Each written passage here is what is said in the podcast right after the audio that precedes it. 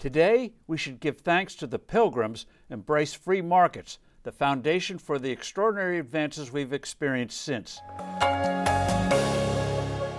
Hello, I'm Steve Forbes, and this is What's Ahead, where you get the insights you need to better navigate these turbulent times.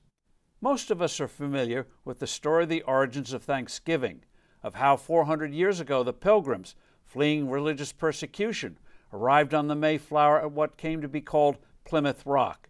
The first winter was harsh, but with help from local Native Americans, the survivors learned effective farming techniques. The resulting harvest is celebrated with a feast that subsequently came to be called Thanksgiving. But contrary to legend, the harvest was not bountiful.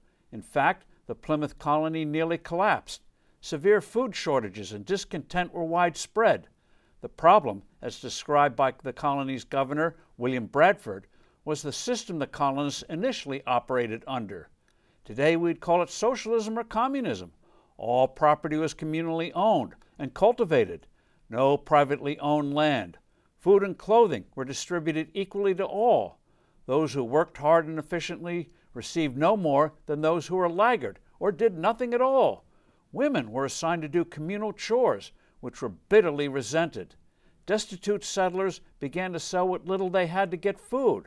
They begged the local tribe to do chores for, quote, a capful of corn, end of quote.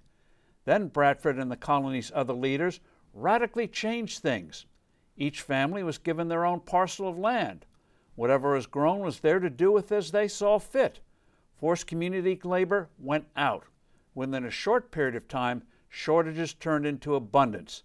The colony soon had a surplus of corn.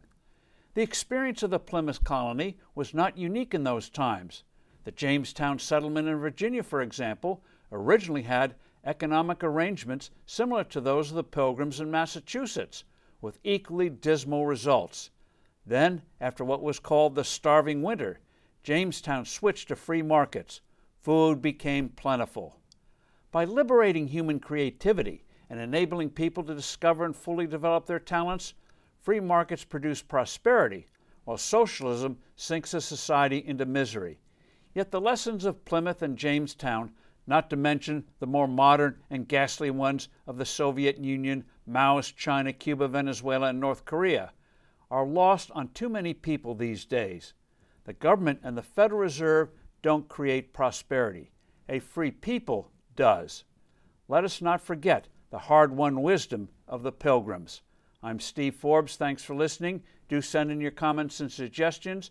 I look forward to being with you soon again.